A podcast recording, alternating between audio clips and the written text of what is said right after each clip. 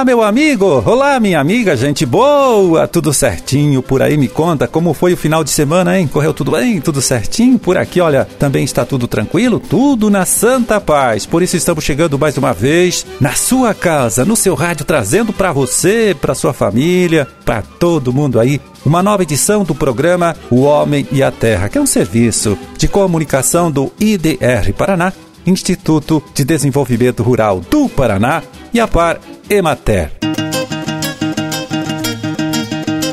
25 de julho de 2022, segunda-feira, deixa eu ver aqui, segunda-feira de lua minguante, Dia Nacional da Agricultura, Dia Internacional da Mulher Negra, Dia do colono, hein? Dia do motorista também. E para as suas orações, veja aí, anote, é dia de São Cristóvão, né? Padroeiro dos motoristas. É, e data também do aniversário, meu Deus do céu, aqui olha, de 26 municípios paranaenses. É, então, com uma lista assim tão grande, não vamos citar o nome de cada um deles, mas deixamos aqui apenas os nossos parabéns.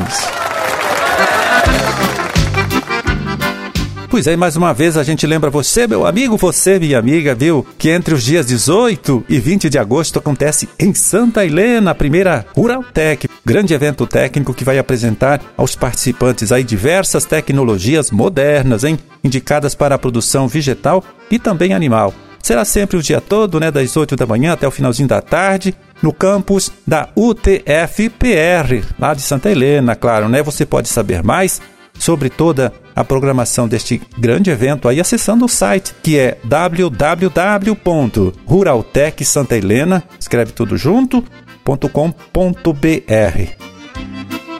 Bom, e outro evento importante, viu, que acontece na região, né, região oeste do estado, é o Congresso Internacional e a Feira de Negócios da Cadeia de Pescados. Esse vai ser no dia 31 de agosto, também no dia 1 e 2 de setembro, em Foz do Iguaçu. Você pode saber mais sobre a programação deste congresso, então acessando outro site, que é o site www.ifcbrasil.com.br, tá? IFC que é The International Fish Congress.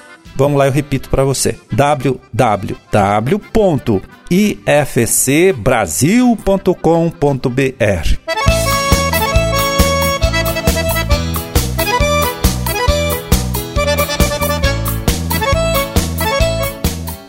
Pois é, e nos últimos anos, olha, cresceu muito a preocupação de técnicos, pesquisadores e produtores aqui do nosso estado com os problemas causados pela cigarrinha do milho, né? Praga que transmite as doenças conhecidas como enfesamentos. Então, para entender melhor tudo o que está acontecendo, né, a gente andou conversando com a pesquisadora Michele Regina Lopes da Silva, do IDR Paraná de Londrina. Ela que participa hoje aqui, né, começa participando, explicando primeiro, então, né, o comportamento deste inseto, a cigarrinha, como ele transmite, né, como a cigarrinha transmite as doenças e as características, né, dessas mesmas doenças aí conhecidas como enfesamentos. Vamos ouvir a Michele. Fala, Michele. Bom dia, Marildo.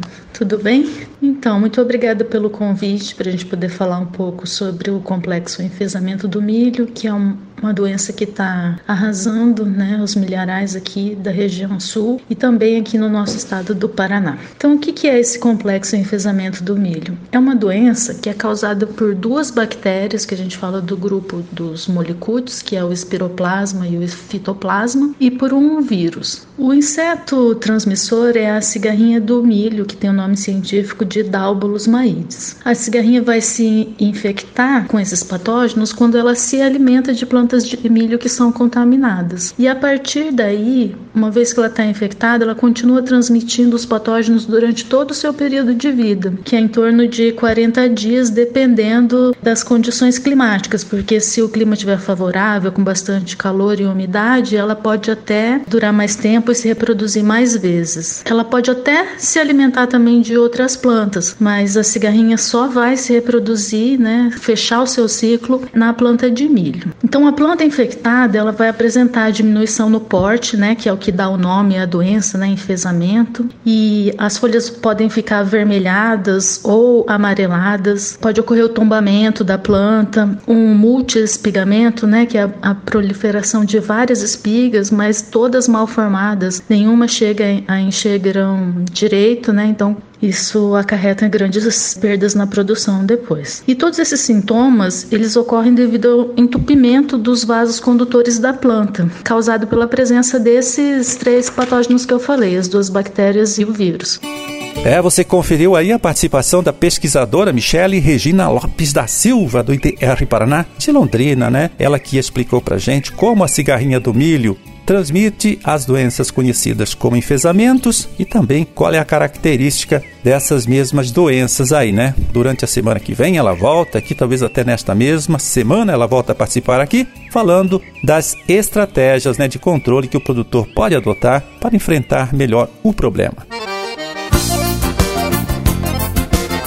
E já que estamos falando de milho, olha, vamos ver como anda a colheita deste produto aqui em nosso estado, né? Dando uma olhada bem rápida aqui no relatório de acompanhamento de safras divulgado pelo Departamento de Economia Rural, o DERAL, lá da Secretaria da Agricultura, nesta última quinta-feira, dia 21 de julho.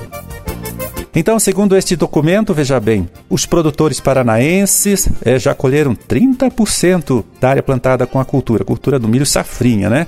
O que dá cerca de 810 mil hectares. Das lavouras que faltam colher, também segundo lá o pessoal do Deral, 72% estão numa condição boa, 21% numa condição mediana e apenas 7% é, podem ser consideradas lavouras ruins.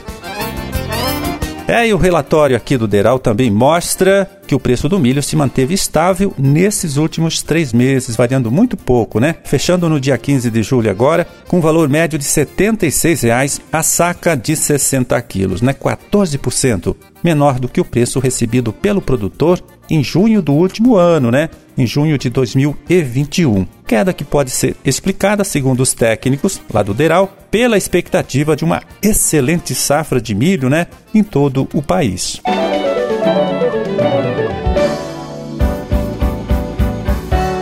Bom, e agora eu quero destacar aqui para você mais um evento importante que acontece durante esta semana, nos dias 27 e 28, na cidade de Cascavel, um evento técnico que vai debater as diversas alternativas de uso de insumos biológicos na agricultura. É uma promoção da Federação dos Engenheiros Agrônomos do Paraná e da Associação Regional dos Engenheiros Agrônomos de Cascavel. Começa sempre às 8 da manhã e vai até às 6 da tarde, tá certo? Lá no Centro de Convenções e Eventos de Cascavel.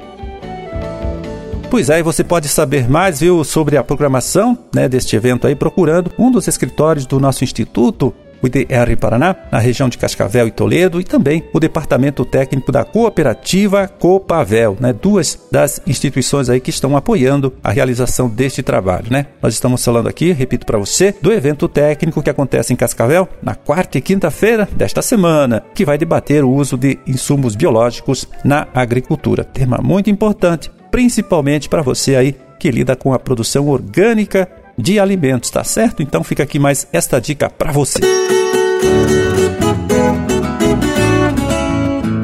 Bom, e antes é, de concluir, deixa eu falar aqui ó, da campanha de atualização de rebanhos feita pela DAPAR, né? Campanha que terminou no último dia 30 de junho, com muita gente deixando de atender esse compromisso. Então, se você é meu amigo, você é minha amiga, está neste grupo aí, né, que não fez este cadastro, não esqueça, viu? Você pode fazer ele ainda, não tem problema, indo pessoalmente num dos escritórios da própria Adapar. Tem que ir lá porque pela internet, também pelo aplicativo Paraná Agro, não é mais possível fazer esse processo todo. Então fica aqui o lembrete para você e só destacando ainda, viu? Tomando esta providência, você evita de ser autuado e até multado eventualmente aí por um fiscal da própria ADAPAR, tá certo? Então fica aqui mais este lembrete para você.